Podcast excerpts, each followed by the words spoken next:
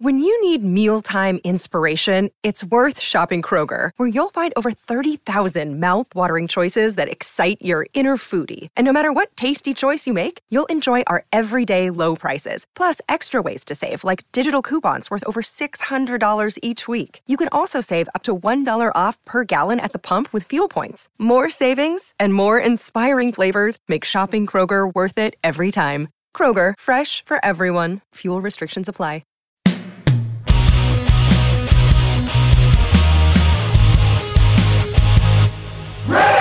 Hello, kids. This is Risk, the show where people tell true stories they never thought they'd dare to share. I'm Kevin Allison, and every Thursday we release these special episodes that we're calling Classic Risk Singles. Each of these episodes features just one story from our earlier years. If you're new to Risk, you should know that the podcast can be very uncensored.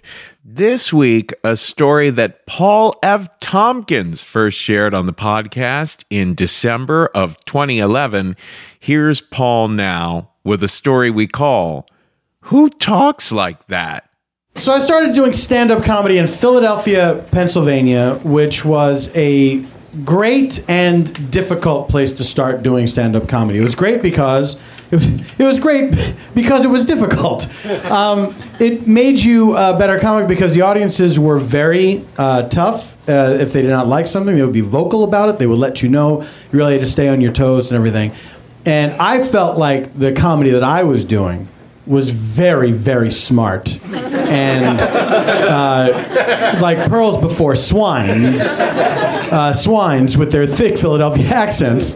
And so uh, I slaved away for a while doing the, uh, the clubs in Philadelphia and everything. And, and so then when I moved to Los Angeles, I fell in with this, uh, this different kind of scene, this uh, alternative comedy. And this was the kind of stuff that I always thought uh, I was doing, but I wasn't doing at all. And so I now I aspired to uh, to do this kind of comedy. This is like the kind of thing I was trying to get at.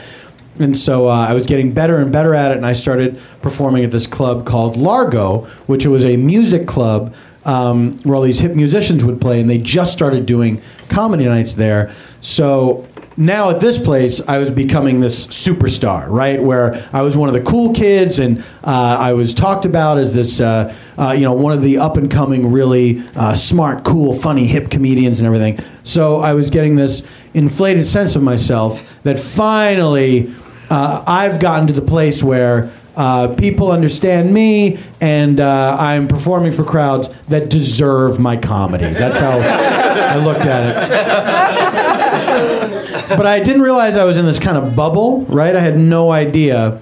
And so uh, at one point, a friend of mine, a musician friend of mine, said, Hey, my band is playing this gig on New Year's Eve. Would you like to open for us? Just do like 15 minutes in front of us, and it'll be a lot of fun. It would be great to have you there. And I thought, well, I'd been doing this long enough to know that usually, let me put it this way this is a comedy show, right? And if I were to say to you now, hey, uh, I'm going to bring out a guy with a guitar and he's going to play a couple songs for you. You guys would be fine with it, right? But there's something about the idea of comedy before music that makes people lose their minds. Just for some reason, a music crowd they can't handle it. It is the last thing they want to happen. Ladies and gentlemen, please welcome uh, a comedian. Boo! What is this happening? I can't adjust my expectations from what I thought I was going to see, even though this is a common thing, and I've experienced it many times before. Boo! Music only.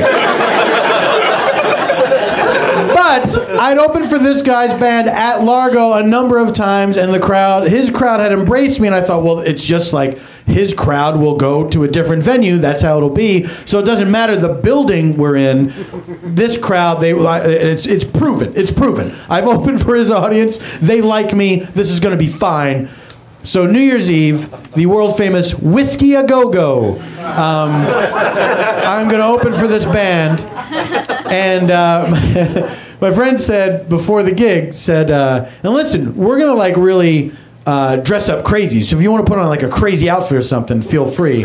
And I said, well, how crazy is crazy? And he said, well, I'm going to be wearing a spacesuit and angel wings. And I said, okay. So I had a sort of modified ringmaster's costume on with a top hat, right?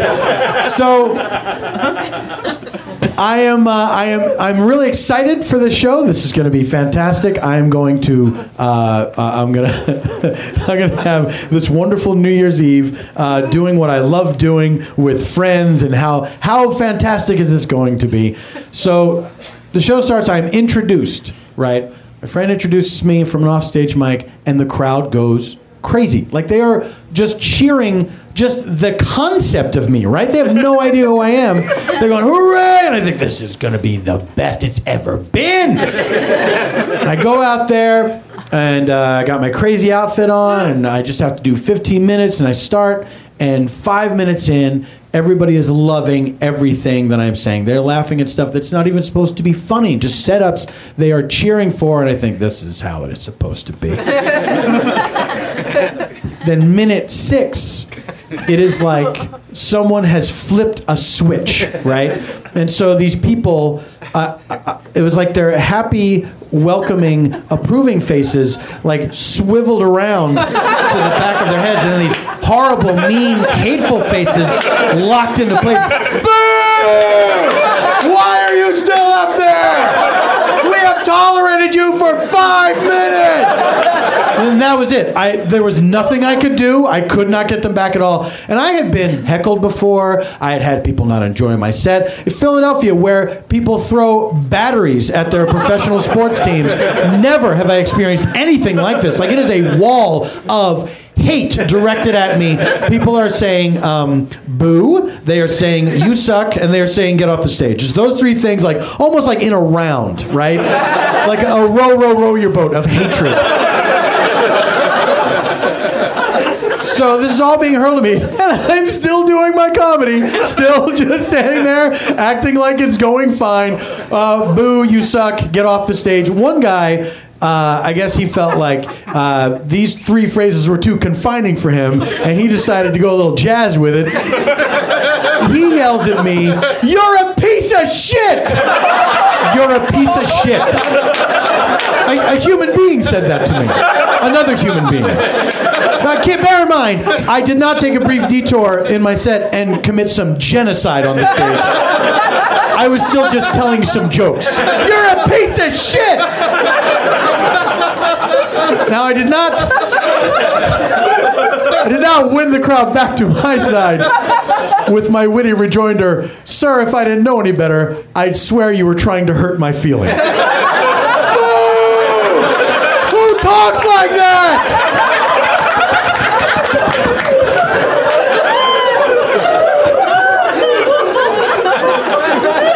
Minute 12 is when the first ice cube hit me. Came from somewhere to my left. Clink, hits me in the chest, clank, falls on the stage, immediately begins melting under the hot lights. Seconds later, another ice cube hits me from the other side of the room. That means the second guy saw what the first guy did, then said, Of course, ice.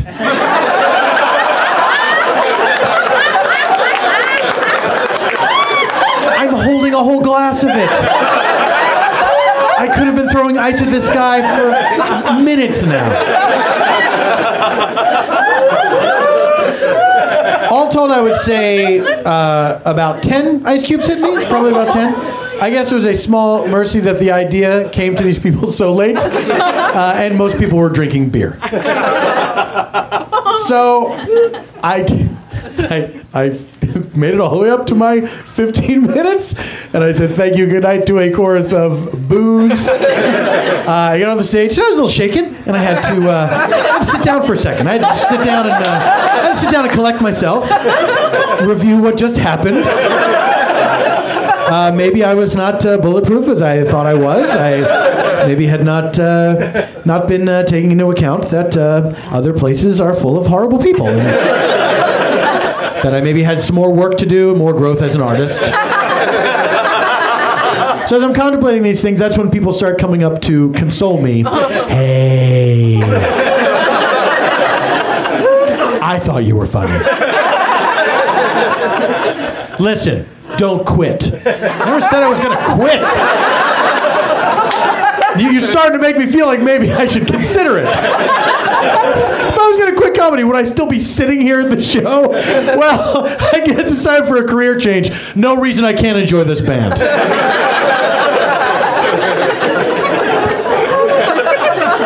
then people start coming up to me and saying, you know what? I really admire you. 'Cause you stuck to your guns.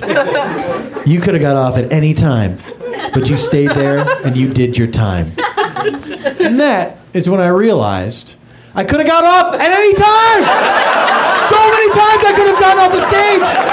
No one would have blamed me at all. Why did I stand out there? I let people throw things at me. Anytime I could have gotten off. When the first Ice Cube hit, absolutely nobody would have blamed me. I bet nobody would have batted an eye when the guy called me a piece of shit, right? Like, you heard what that guy said.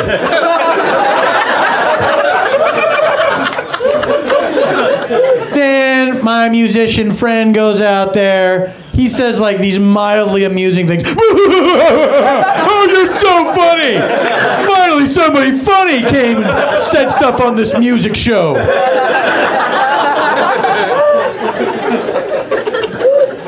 Now, my musician friend said this to me once. I have many musician friends. At some point or another, they all say to me, I could never do what you do.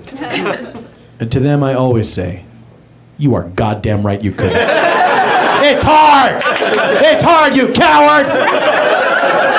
You stand up there hiding behind your songs! Everybody claps for songs. You have to, because it's polite. That's right, you couldn't do what I do. At the very least, guitars deflect ice. Ladies and gentlemen, thank you very much. That's all for this week's Classic Risk Singles episode. Now, don't miss out on our regular full length episodes. There's a brand new one every Tuesday, and everything you might want to know about us is at risk show.com.